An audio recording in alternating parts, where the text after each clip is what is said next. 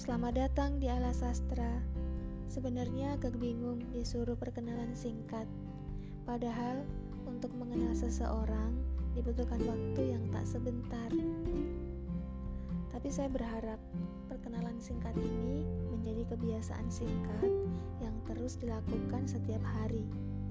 Entah itu setiap malam, pagi, atau sore sambil menikmati senja.